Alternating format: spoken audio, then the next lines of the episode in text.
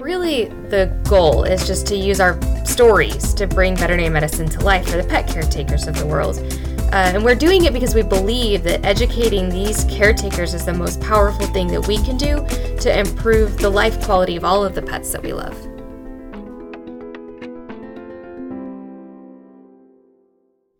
Okay, well, good morning, or afternoon, or evening. I don't know. It's morning here, anyway. It is morning. I'm Dr. Natalie Keith, I'm Dr. Josiah Dame. Northside Veterinary Hospital, and this is Vet Tales. Yes. Yeah, we're both a little frazzled right now, if we're going to be honest.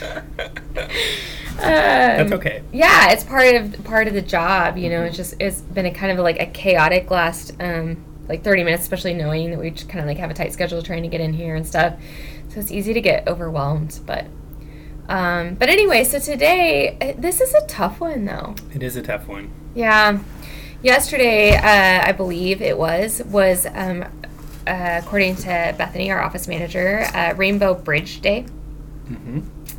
Um, which I guess that like is that something that everybody just like knows like rain- No. that Rainbow Bridge is like Oh, like that's like what people talk about? Probably not. yeah Because I don't think I knew about it until way later. yeah like I was I was definitely like I remember so basically we're talking about euthanasia right and so I'd be in these euthanasia appointments and um, I, I noticed there was this pattern of people that would say like the Rainbow Bridge at Mhm. some point during that that journey that Yeah. process.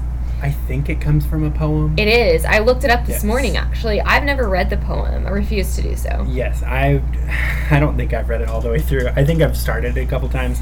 People typically will post said poem, which I'm sure if you Google you'll find it. Yeah. There's Um, actually a website because that's what I did. It's Yeah. the Rainbow Bridge like web page, but then like the author's anonymous. Okay. It, it's very popular. Yeah. That a lot of people will um, get it on plaques and things Yeah. And things like that. So yeah. Yeah. It's um yeah, so Rainbow Bridge Day is basically what's is, is what we are going to use as the um cause for us springboard yeah, to talk about euthanasia. euthanasia, which is not the most fun topic. No. Obviously, it's not fun at all. But it's Um, it, but it is as much as it is not fun. It's fun. important. So important. It's very important. It's Yeah. not fun, but it's very important. Yeah. Like I so my first memory of like euthanasia in general is me being um interested for the first time in becoming a veterinarian and like I was talking to my dad and um I was like I don't know if I I don't know if I can do it. Like I don't know if I can do it. And he said, "Well, honey, you have to be strong enough to be there for the ones that need you. Like you can't save them all, but you have to be strong enough to be there for the ones that need you.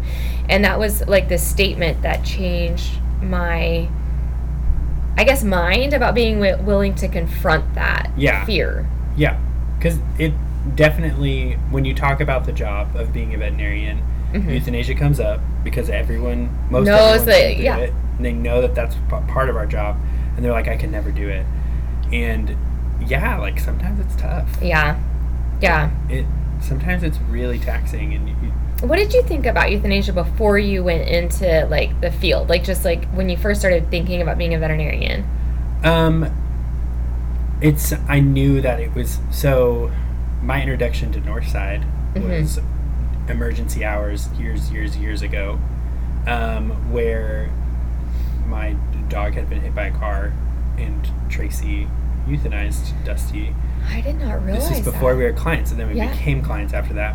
Um, and how I was introduced to y'all as a clinic, and seeing because I tried to take him home um, with that situation, and I tried to push through um, with pain medication and see if he'd recover, and he didn't. Yeah. Um, and we did end up euthanizing, and just how gentle and kind y'all were. So my view of euthanasia, I'd never had a bad experience Yeah. because my euthanasias have been through y'all, actually, um, the ones that, that at least I remember Yeah. as a more so a high school, middle school adult. Um, so when they're gentle, it's peaceful, which is the goal. Yeah. What does euthanasia mean? Good death. Good, death. passing. Yeah. Good passing in Latin. Yeah. Latin. Yeah. Yeah. So that's Yep. the goal. Um, is that hey, my, my dog was suffering, hmm and we were able to let him pass peacefully Yeah, and not be in pain anymore. yeah. so that I have good experiences with it yes, before I became a veterinarian, and then because of that, I wanted to continue that pattern. right. Yeah. Yeah, because Mother Nature is stinking brutal. It's brutal. Yeah. So, yeah, I mean, uh, like, I guess as we're having this conversation, I have all these memories flooding in my head. Yeah. This Um, is like a just personal memory time. Probably. yeah, it is a little bit, and um, and it is. It's like we talked about earlier today. Like, it's a. It can be emotionally triggering for people. Mm. Um, even for us, because a lot of how we Yeah. survive this is to is to compartmentalize, and but then when you're like in this situation where you're purposefully bringing this all to the front, Yes. Um, but so so I, I go through these conversations with clients and I reflect on my own personal experiences a lot to help them kind of like navigate as well. And um, I, I find there's like a lot of times there's like this uh, parent situation. So like we might have like a mom or a dad or both in there with this older patient that's you know clearly terminal, Mhm. and yet we have younger kids in the family that are um, not on board no. uh, with with moving forward, which is super normal for not everybody in the family to like be on the same page. Yes. Um, so my next memory with uh, euthanasia was I, I was 17. Now we grew up on the farm in rural Oklahoma. Veterinary medicine was a very different Mm-hmm. thing back then. This has been you know been tw- 23 years ago now. Yeah. And my old dog, looking back, I, I know now that she was an old Labrador that had diabetes. Like I can I, I know that now. But at the time I, I didn't really have like that background or that, that foundation of knowledge. And I just knew that my dad one day decided to take her in and have her put down.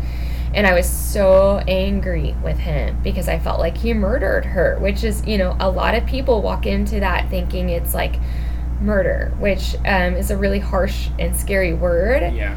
Um, but it gets applied a lot. Like when I hear families going through this decision making process, like, like there will be someone in, in the family sometimes that is like saying that that's how they feel like it is. Um, because it is a very heavy decision to Yeah. make. And no one grieves the same either. Yeah. So you can never, definitely in family situations when it's not just like one or two owners, it's like a whole family. People, uh, definitely younger kids who haven't experienced loss before. Right.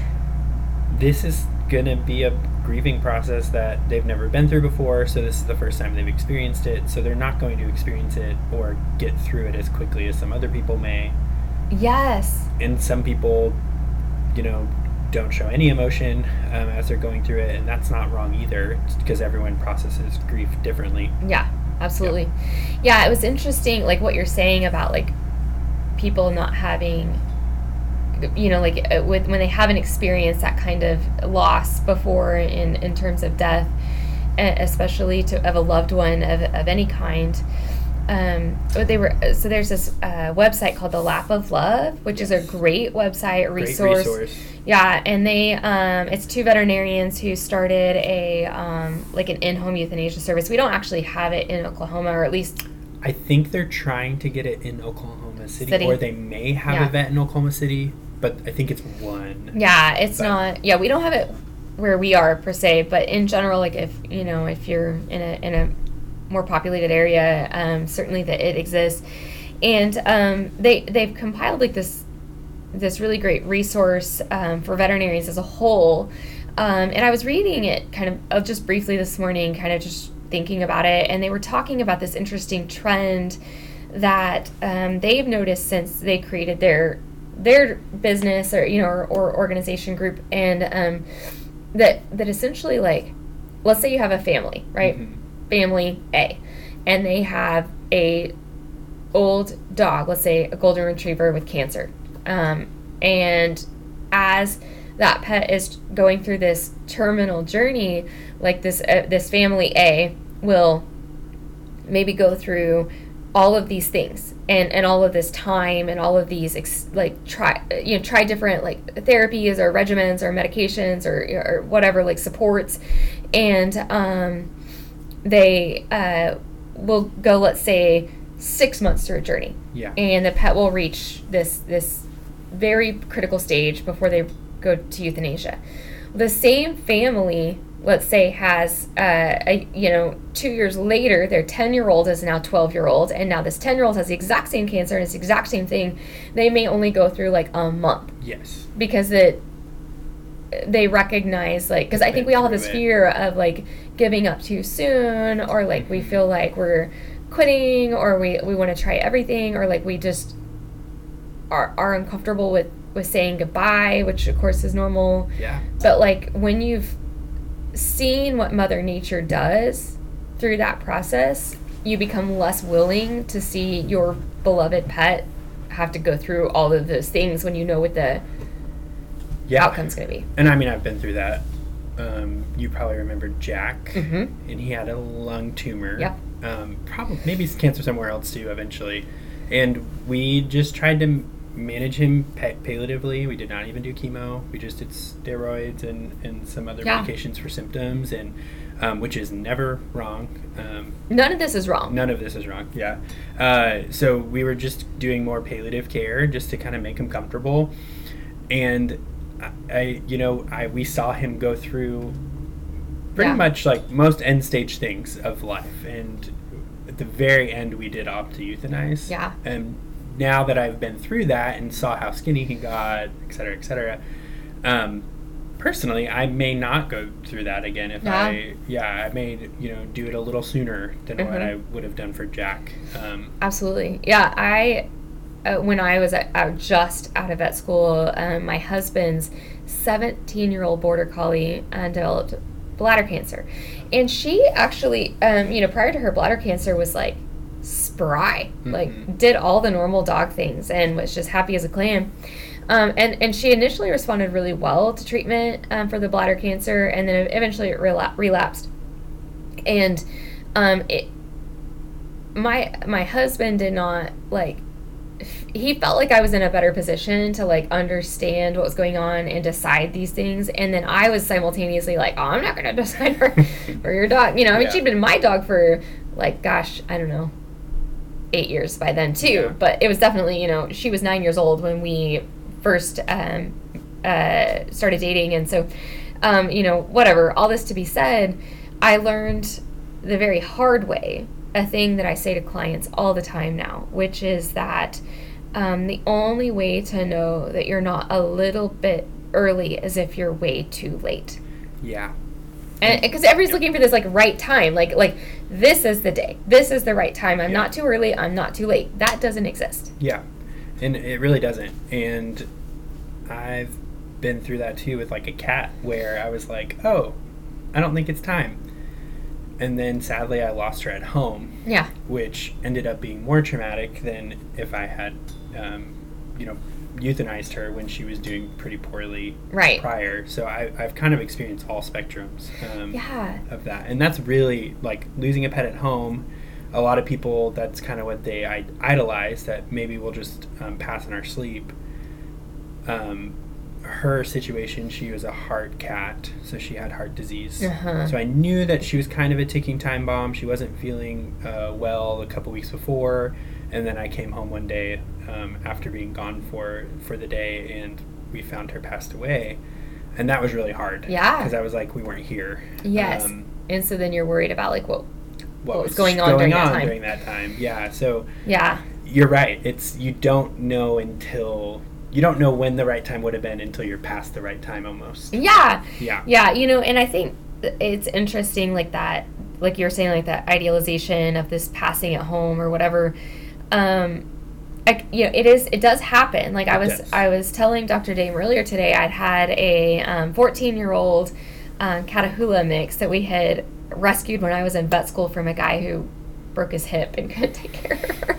anyway, so she uh, she was like four when she came to us, and we had her for a decade. And she always had this spot in the yard that she liked to um, beside the house, where she kind of like w- wallowed out this little kind of like this little like I don't know bed in the Mhm. ground essentially and she loved to sleep there and so she went outside one day and then um I went out to go like you know check on her or whatever because I thought she you know whatever which should be coming in at that point, and um, she was just curled up asleep and passed away, Mhm. um, which is just astronomically rare. Yeah.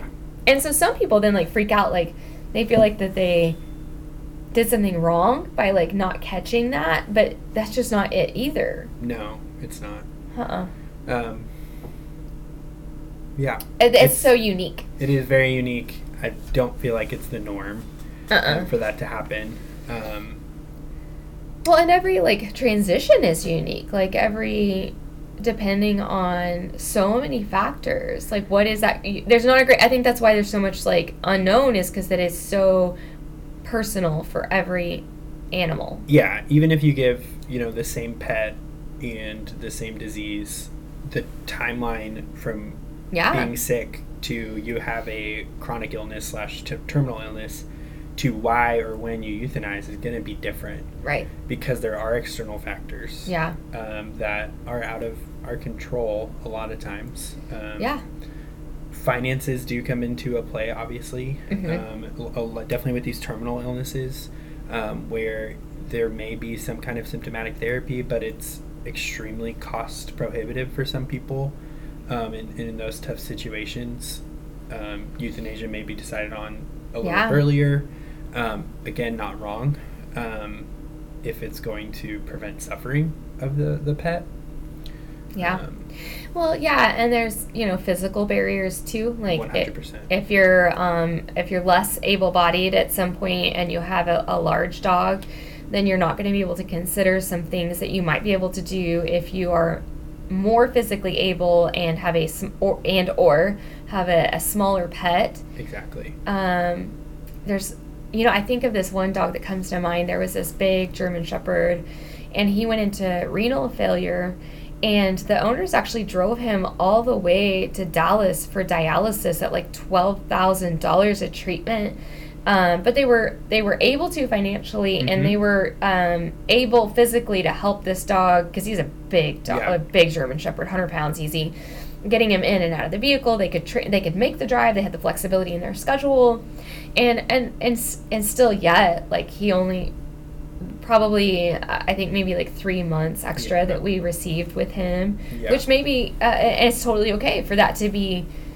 Um, the the path you choose, and it's also totally okay for it to not be the path you choose. Yeah. And that's where it breaks down is everyone's situation is different. Yeah, And so we're here to offer gold standard recommendations when it comes to these terminal things So- and or chronic things. yeah. So clients can decide for themselves. Decide for yourself, yes, at Yeah. the end of the day, um, because it is your family that you're deciding for. Um, What do you say when people ask you? Because I get this question all the time, so I'm sure you do too. Um, they say, "What would you do if he were your pet?"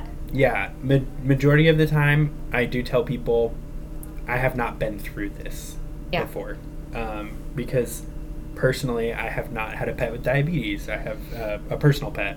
Um, so if someone were to ask me that, I'd be like, "Well, here is what medically is recommended." Yeah. You know, I personally have not had a pet with diabetes, but this is what I recommend. Um, that's a, such a tough question. On occasion, if it's cancer related, because I have some older dogs who have had cancer, I've had a dog with a broken back. I will say, you know, this is my experience, and I'll tell them a story. But Yeah. I said, but here's gold standard. Here's what's recommended medically. You do end up having to make your own decision in this situation. You want to tell people what gold standard means? Yeah. Gold standard is essentially the papered recommended kind of protocol for treatment Yeah. of an illness. Like removing So, all barriers. Removing all barriers. Here's what we could potentially Here's what do. you could potentially do. So if like finances aren't a concern, if um, you know you are willing to or have the time to drive Yeah. a patient to a different Like, city to get treatment, Physical constraints, time restraints, financial restraints, emotional restraints. exactly do this, then this is gold standard. So the probably the easiest one to talk about would be like lymphoma. Um, so a cancer. Yeah. Gold standard would be to go get chemotherapy. Yeah.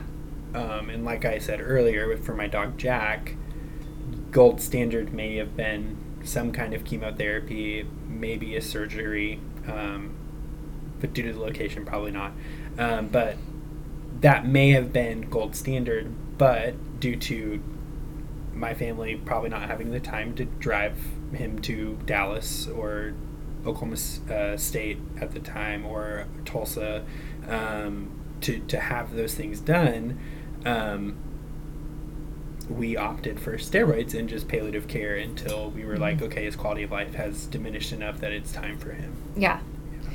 Yeah, and it, it is, it's like, it's hard because I never want someone to think, because I'm I'm saying this is gold standard like that that like you're like silver or bronze you're not choosing yeah. that because I wouldn't you know yes. I, I and I'll I I think maybe over the years I have been become more vocal about what I really would do in that situation. Granted, you never know until you're in that situation. Like, yeah, you know, like if I were, you know, abducted in a parking lot, what would you do? Like until you're in that situation, you don't know. Yeah. But you can think it through and just be like, you know, here's what I've seen with other patients of mine that have pursued this. This is what this looked like. And I have done that. I've mm-hmm. I've gone, okay, here's yeah, this is what I've seen. Yeah. This is the the roadblocks that they hit while they're doing it. This is the the success that they found with this. You know, this is what they valued in it, um, or felt like wasn't worth it.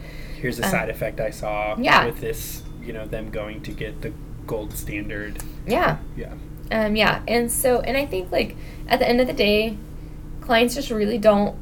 I think they value our opinion, mm-hmm. but they also fear our judgment. And, and and so I really try hard to like make sure I'm clear about like I support you with whatever you decide. Like if you want to go to chemo, I support you and I'm going to help you do that. And if you're like, nope, this isn't for us, I'm going to support you in that. Like I remember one time I had um, a boxer. She was pretty young, like maybe seven, and she developed lymphoma. And um, uh, my, so like the way it works at our hospital a lot of times is the client checks in for an appointment the technician starts the appointment kind of gets like oriented with what the client's goal is for that day you know why they're there and then comes back and gets the doctor. So what happened this day was that essentially you know the boxer comes in and um, her name's Lexi, and uh, my technician gets her checked in, and my technician comes back, and she's just got like crocodile tears falling down her face, and she says, "Dr. Keith, I just can't do it." She's wagging her tail, and she's happy, and she just looks great, and they want to euthanize, and I took the chart from her and like to like figure out what patient we're talking yeah. about because a lot of times to be honest like we don't look at our schedules ahead of time because you don't have time yeah and i i said you know look here's what this dog weighed last time this was two weeks ago. She's lost eight pounds in yep. two weeks. These owners don't want to see the day when her little tail and her little booty doesn't wag when yep. she comes in. And this dog is dying. Mm-hmm. And it is okay to say goodbye before she is suffering. And it's I know it's hard to take a happy patient and say goodbye, but like sometimes that's a choice the family makes in that gray space. And um and, and, it's not the wrong choice. It's not the wrong choice. It's a hard choice. Yep. It's never not hard. If it's hard, if it's not hard, like maybe that's when you need to like be evaluating. Yeah. You know, whenever euthanasia becomes not hard, that's a question mm-hmm. that you need to be soul checking on, maybe. But, um, but there's not a wrong choice when you know that you believe you're making the right decision for the pet and your family as a whole. Yes. And this is obviously we're talking about like terminal illnesses. We yeah. know that this patient will succumb to this disease. When's the yeah. time? Well, and there, that's I mean, not the wrong time. I, I another like true fact. Um, one of my next appointments today, which I'm not sure how it's going to go. Like there, I'll probably cry before today's over on this, but it's a, an aggressive dog. He's perfectly healthy, but he's hurting the family and uh, is a danger to um, you know he's he's hurt another dog and and um, and there's small children involved. And i have um, i've done those euthanasias with a heavy heart. Uh, there was i remember a great dane once that um, ran up behind there was a little girl and her friend in the yard and they were running around playing catch.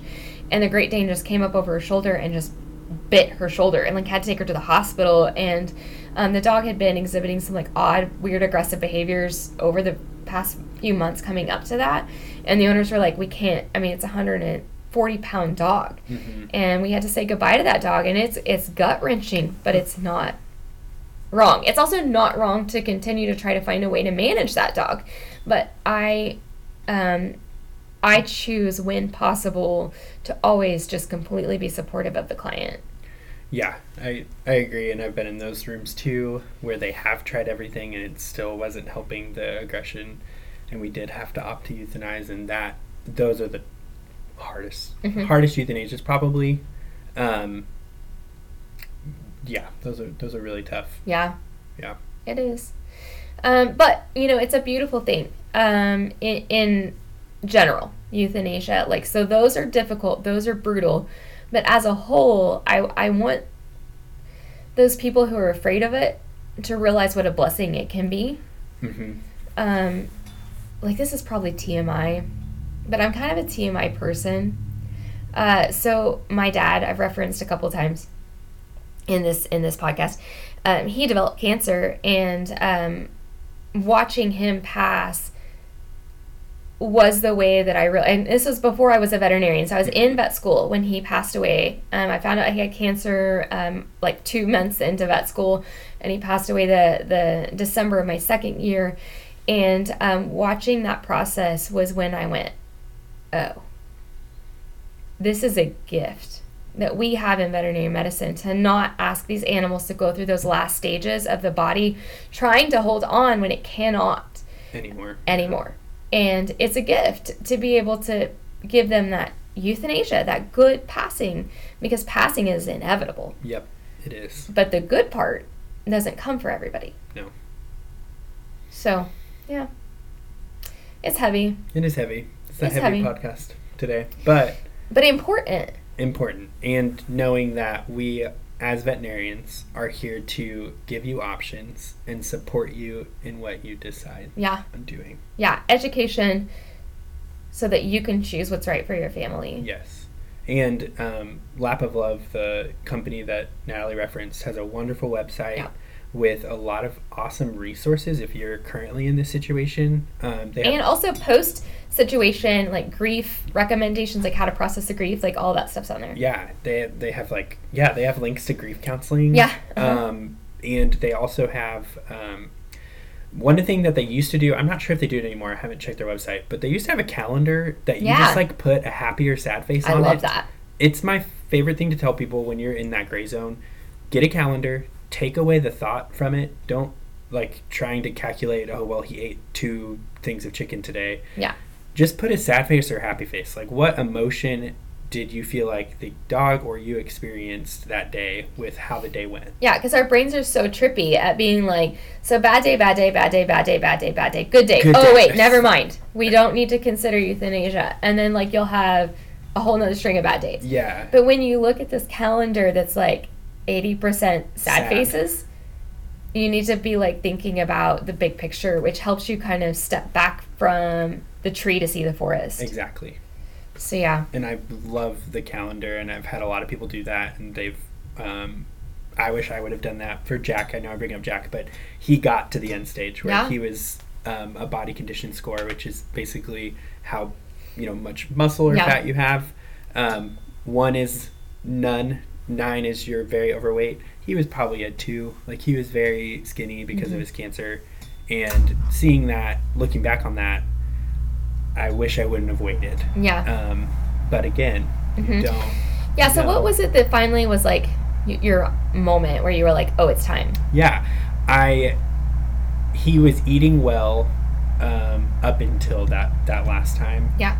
I was gone taking finals, and I came home, and it was kind of like a a light bulb where you're like, Whoa. you come home after being gone for a second, and you go, oh no, Yeah. we waited. I like. so it was sort of stepping back from the tree to see the forest. It totally was, because then I, I, from not seeing him for a few weeks and then coming back, I was like, oh no. yeah. Um, and granted, some of that happened, like some While of the weight loss Yeah, yeah, happened yeah. while I was gone, obviously, because eight weeks and uh, eight pounds in two weeks is definitely a thing that we see.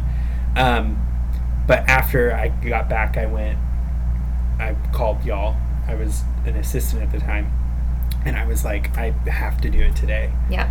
And so, Yeah, which I know I know we're kind of like getting low on time for our service calls, but that does bring up two other really important points that I want to just briefly mention, which is one, if you're waiting like I know we said there's not a right or wrong time, but like if you get too close to the end and they become in a place where they're really struggling and suffering, you may find yourself in an emergency hospital somewhere you've never been before with people who are exhausted and your dog doesn't know them and you don't know them and it's not a great situation. So one one benefit of kind of being making that decision proactively is that you have a little more control Yep. over when and where and how. Yep.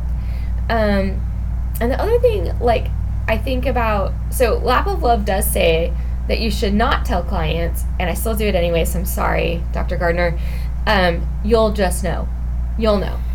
It, because I think sometimes it, it is true. Like, clients will say that, like, I just got up and he looked at me and I just knew. And I had that experience with one of my dear, dear pets, Hadley. Um, whom I love dearly to this day. And and I just came home and I, I looked at him and he looked at me and I was like, okay, Yeah. I, that's kind of what happened with Jack, and he was happy to see me. Yeah. But I was just like, yeah, same. But you could Yeah. just you just see like I'm done. yeah, Yeah. So anyways, so like if you ever have that moment, you know, chills. yeah, I like chills. yeah, for sure. Like I almost choked up, but I didn't yeah. because I'm a grown up on a podcast live, so I did not cry. But I, there, you know, it's like yeah, it's it's real and it's heavy, and we're we're with you in that journey. Like sometimes we cry during euthanasias hmm with you. And we try to hold it together. Yeah, It's usually I cry after you leave. There. If you're ever like, I can't believe she took care of him for ten years and then didn't cry. Oh, I cried. Yeah, You just didn't see it. yeah. So um, there's yeah, grief is yeah. is that is real for all of us, it is, but And it doesn't make it less of a blessing Yes, to help them pass well. to help them pass well and comfortable. Yeah. Versus struggling. Mother Nature, yeah, Yeah. she's brutal at times. So, okay. Anyway, uh, if you guys ever have questions about it, um, you know, reach out because that's um, it's a big deal, and we're here for you. And there's resources everywhere. Again, lap of love, not laps. Otherwise, you'll end up at a marathon site. Just one lap, One lap, one lap of love. and they are awesome. hmm They are okay. Um, we appreciate y'all and being in this with us. Um, have a great one. Bye.